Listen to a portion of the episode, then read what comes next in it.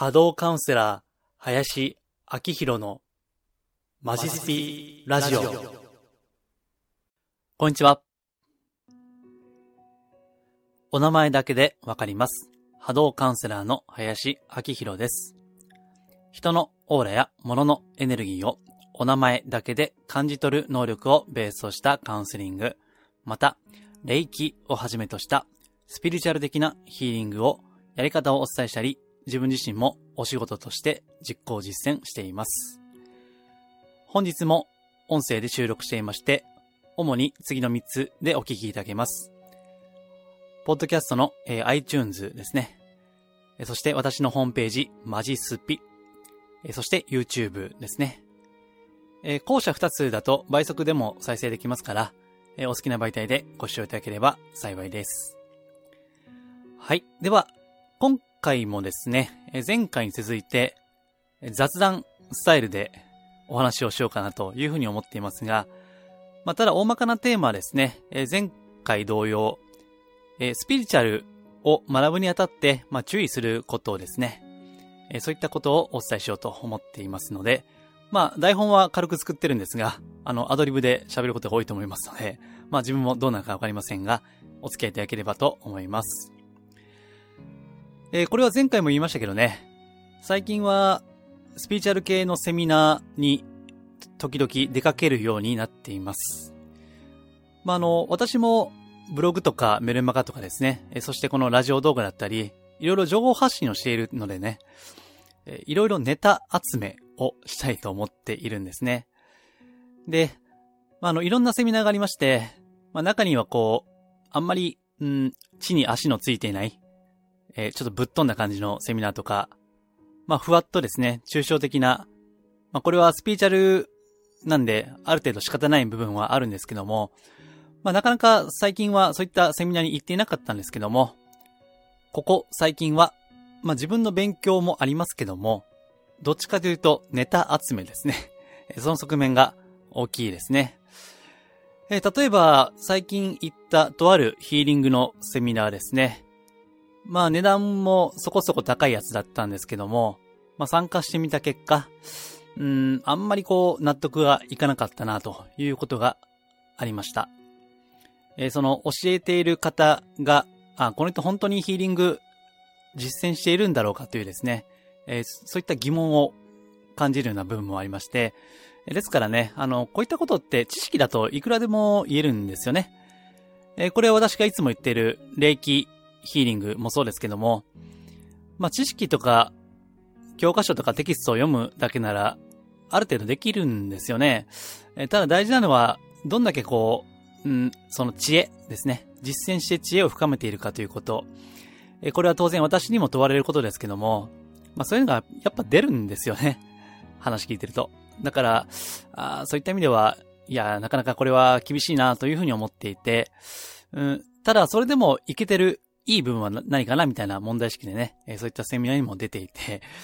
まあそれはそれで一つの経験になったかなと思いますし、また他にはですね、まあある、これも有名な、まあある程度業界では有名な方なんですけども、まあその方がセミナーでね、え今まで言っていなかったことを伝えますと。えーここだけの話です。みたいな。えーそういった、まあ魅力的な歌い文句がありまして、まあそれで、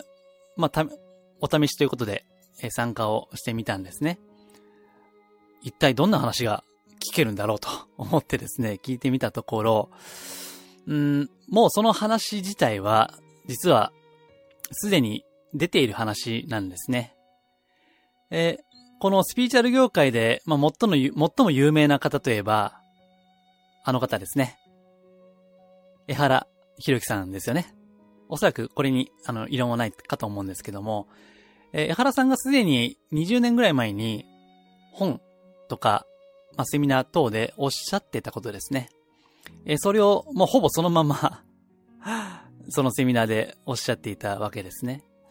うん、まあ、これもね、ちょっとがっかりだったなと思って、まあ、だからこの方、なんかそういうの分かって言ってるんだろうか、それとも本当に天然で分からないまま言ってるんだろうかっていうのはね、まあ、ちょっと、まあ、気になる部分ではあったんですけども、まあそうやってですね、まあ残念な部分はあるんですよ。まあただ、ね、あの、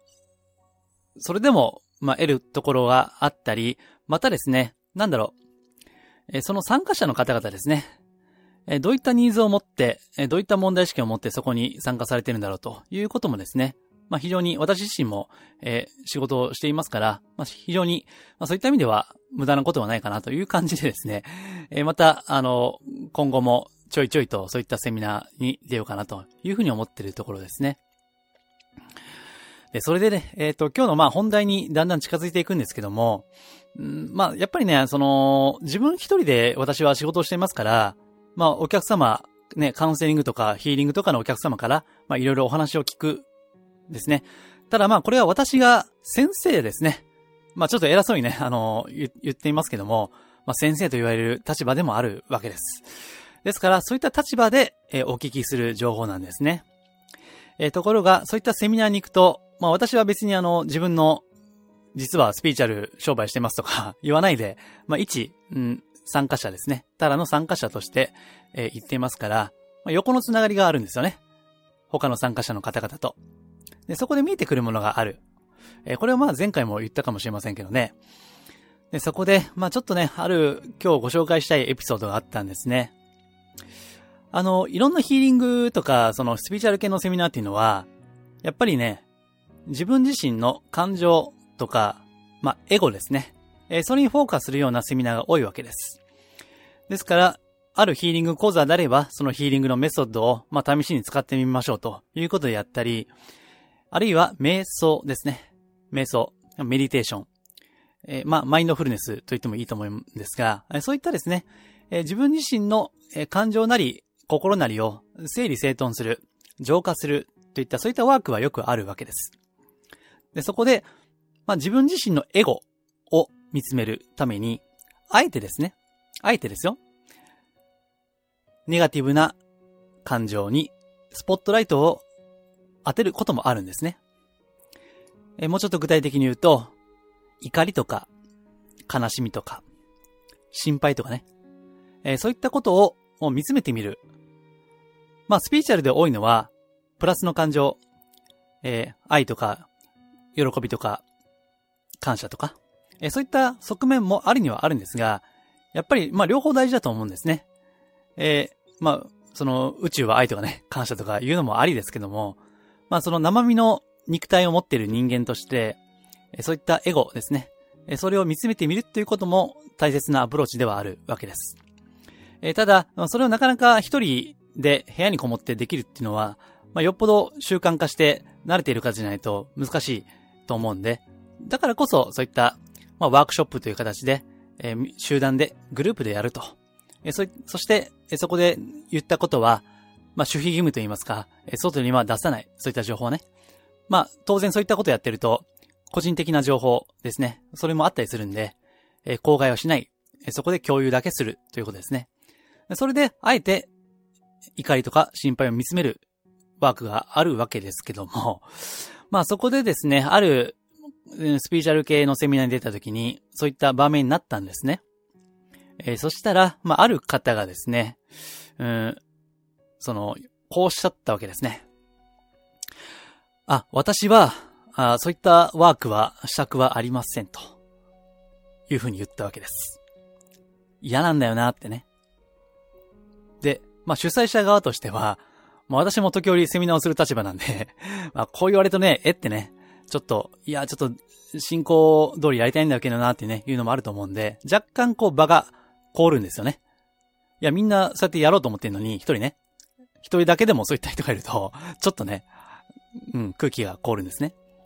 で、えー、その方が言うには、だって、怒りとか不安ってネガティブじゃないですかって。もう、私は愛とか感謝しかないって決めたんです。みたいなね。うん。まあ、これは、スピーチャルやってる方に時折あることですね。えつまり、宇宙というのは、愛であり、感謝であり、そして喜びであり、え、ゆえに、え、私は、本当の私は、え、神としての私は、え、嬉しい、楽しい、幸せ、みたいなね、え、そういった光の感情、私は光そのものである、みたいなね。え、そういったことを、こう、意識的に唱える。まあ、心理学ではアファーメーションなんてね、え、これは自己啓発でも言われますね。え、アファーメーションとは、え、肯定的な宣言ですね。え、ですから、例えば、私過去に参加したことがある、まあ、サラリーマン時代にね、えー、営業のセミナーなんていくと、私は絶対に何件の売り上げ、何件の目標を達成しますみたいな感じで、みんなの前で、まあ、絶叫ですね。そういうこともね、まあ、過去やってたことがあるんですよ。まあ、ゴリゴリのね、な大会系的な感じのする。まあ、これもアファメーションですね。そうやってみんなの前で宣言をすることによって、自分の心に、その、うん、ああるべき自分、なりたい自分というのを、まあ、刻みつけていくと。そういった言葉を使ったですね、えー、そういったあの活用するワークというのはあるわけです。ですから、えー、スピーチャル系のセミナーも、まあこれはあの有名な方でいけば、えー、斎藤ひとりさんかな。えー、天国言葉ってね、いうのがあるんです。まあ、お聞きのあなたがスピーチャル好きであればご存知かもしれませんね。天国言葉。えー、なんだったっけな？えー、っと、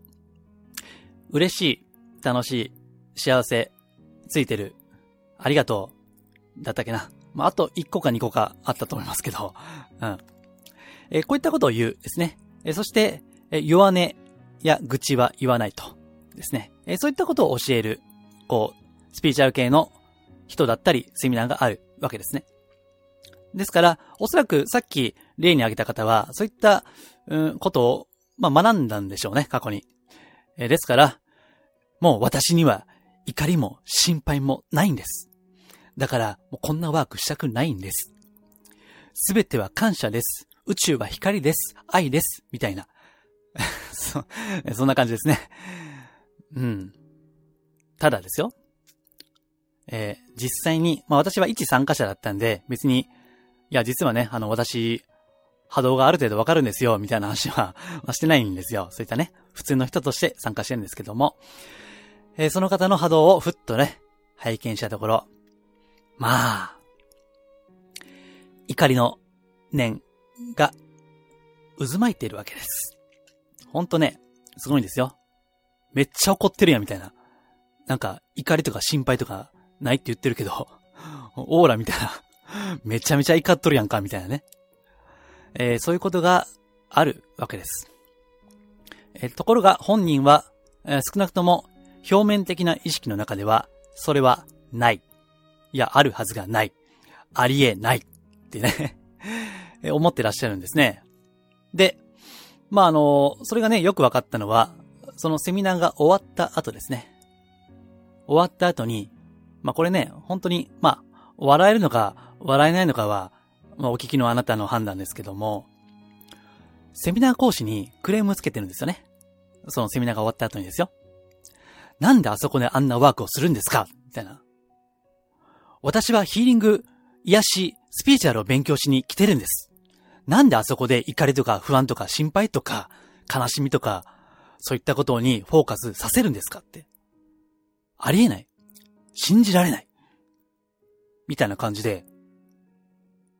怒ってはるんですよ まあね、もう私はちょっと笑っちゃう、うん、つれながら、ええー、みたいな感じですね ね、あの、こういったのがね、あの、セミナーの現場行くと、まあ、あったりするわけでね。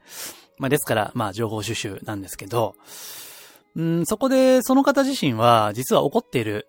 怒りや心配ないとか言いながら、怒っちゃってる。いや、明らかに怒っちゃってる。おそらく10人見たら10人とも、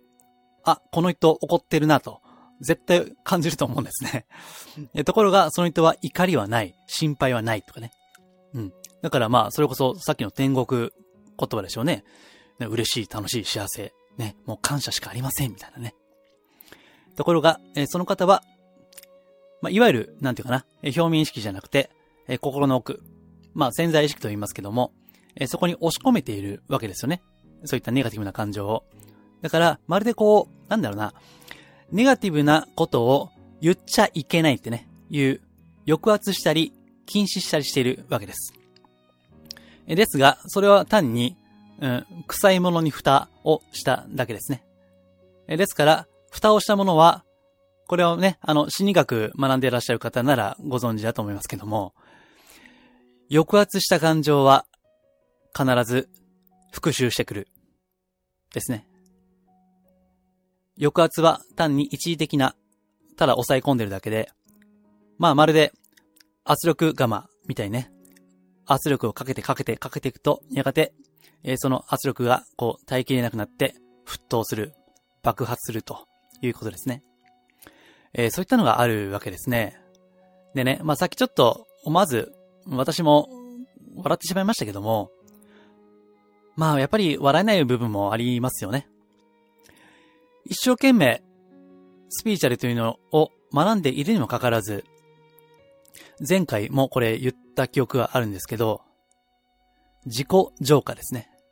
浄化ができないとこうなるわけです。えそして、えじゃあ、今回は前回から一歩進めて、浄化をするためには何が必要かっていうことですね。うん。まあそれはもう、あの、これをここまでお聞きであれば、なんとなくお分かりと思いますが、自分を見るということですね。えちゃんと自分を観察するということですね。えところが、これはね、まあこれはな、結構辛いんですよね、場合によっては。うん、いやね、特に、まあ激しいトラウマとか葛藤とかですね、まあ抱えていればいるほど、これを見るっていうのは辛いんですよね。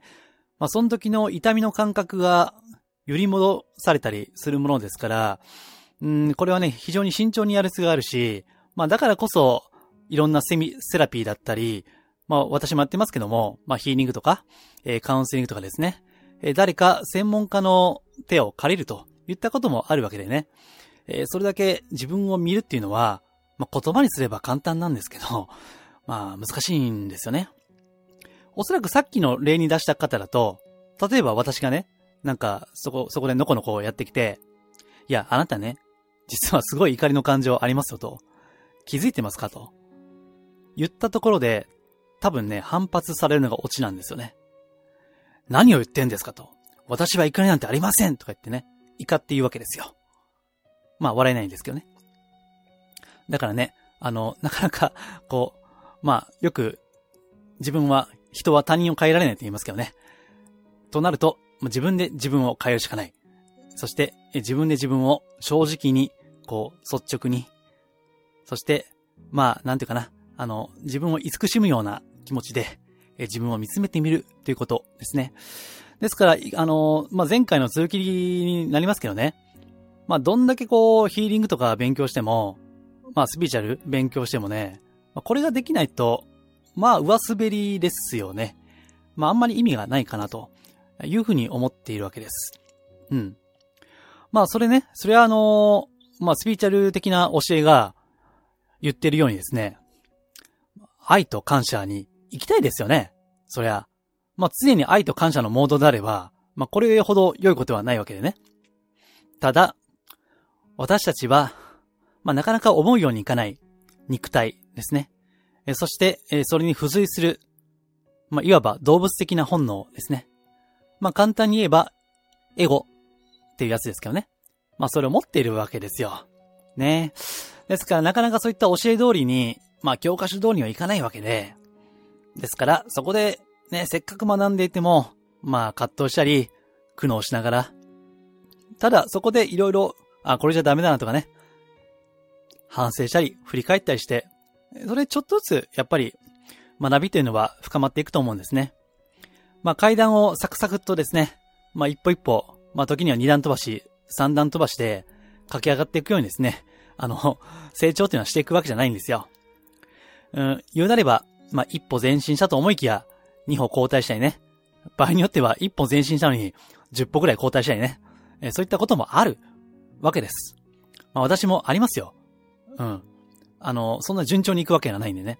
ですから、なんだろうな、その、自分自身の、今の現状で、今のレベル感、それをまず、こう、たとえね、それで、ああ、俺はいけてないなとかね、私でダメだなとか、そういったことを思いながらもですね、これを、うん、自分を見ていくということが、まあ、心構えとしては大事かなと思うんですね。でね、あのー、まあ、これさっきも言った通り、場合によっちゃ、人によっちゃ辛いんですよね。ただ、まあ、ね、あの、相田光夫さんじゃないけども、ね、つまずいたっていいじゃないか。人間だものってね。まあ、しょうがないよなって。だって人間だものって。まあでも、まあ俺も頑張ってきたよなとかね。まあでも私もこうやって勉強したいと思って、時間とお金かけて、セミナー行って勉強してるよなった。まあ、それでもいいんじゃないって。だって、ね、こういったセミナーに時間とお金を投資しない人も決して少なくないのに、私はこうやって自分を変えたくて、こういった場に来ていると。まあ、それだけでもいいじゃないってね。自分で自分を褒めてあげたいなと。みたいな、そういったね、あの、自分を、まあ、許すと言いますかね。そう、あ、そうだ。あの、さっきの斎藤ひとりさんの天国言葉は、もう一つ、許します、だった。うん、許します、でしたね。うん。まあ、これはいいですよね。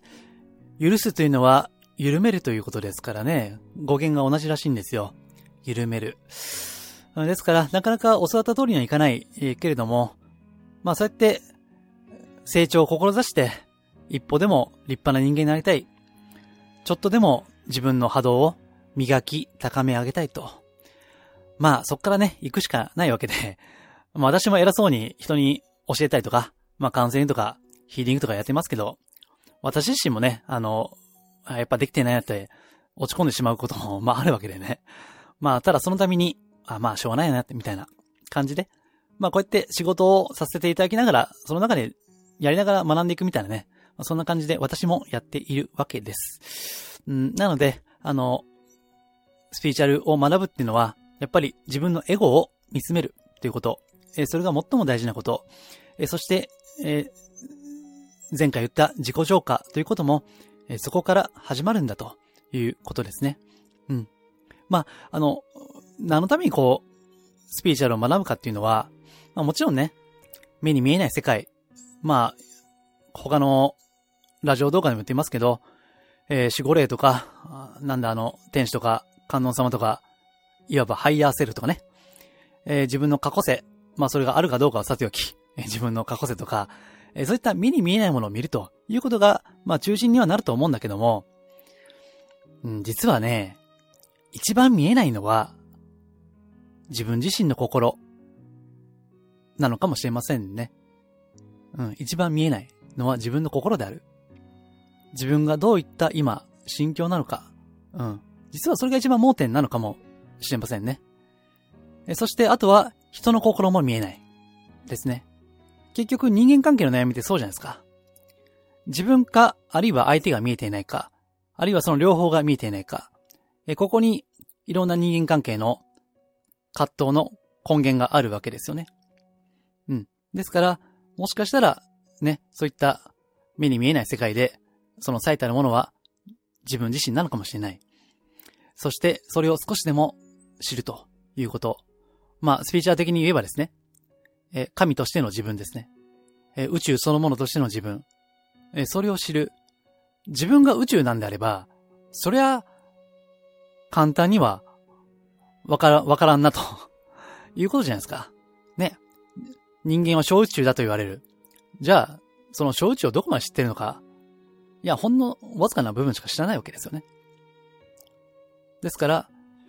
まあそれが少しでも見える。自分を知る。己を知る。ということ。それが、えスピーチャルを学ぶということであるし、もっと言えば、それが人間がこの肉体を持って、この地球の地上界に生きている一つの理由なんですね。知るということですね。知る。そして、それが楽しいんですよね、やっぱり。人間の根源的な喜びとして、己を知るというのは楽しいことですよ。その喜びが分かってくると、こういった、まあ、勉強したり、学んだりするっていうのもね、だんだんこう、止まらなくなってくるんですよね。ちょっとね、えー、今日は雑談チックになって、若干取り留めのない内容にもなっていますけども、まあ、ま、まとめると、えー、スピーチャルを学ぶっていうのは、自分自身を見るということですね。えー、そして、まあ、波動を高めるとか、ね、あの、なんだろう、ヒーリングの能力もそうですし、うん、あるいは成長するということ、うん。それも全部自分を見るということから始まるということを、まあ、改めて思った次第です。はい。えー、では、えー、今日は、こんな感じでお届けいたしました。まあ、こういったことをですね、あの、毎週いつも土曜日に発行してるんですが、えー、メールマガジンの中で、えー、詳しくお伝えすることがあります。まあ、最近はブログで言った内容をさらに深掘りしてお伝えするっていうのが時々あるパターンになってますね。えー、ご登録の特典たくさんあります。えー、文字数でね、えー、トータルで5万文字ぐらいの超ボリュームのある、えー、コンテンツもお届けしていますから、よかったらホームページ、マジスピでご検索いただいて、試しにご登録いただければ幸いです。はい。では今回は以上です。ありがとうございます。リクエストやお問い合わせは、ホームページ、マジスピの中にあるお問い合わせフォームや、マジスピから無料で購読できるメールマガジンへのご返信でお受けしています。できる範囲でお答えしたいと思います。それではまたお耳にかかりましょう。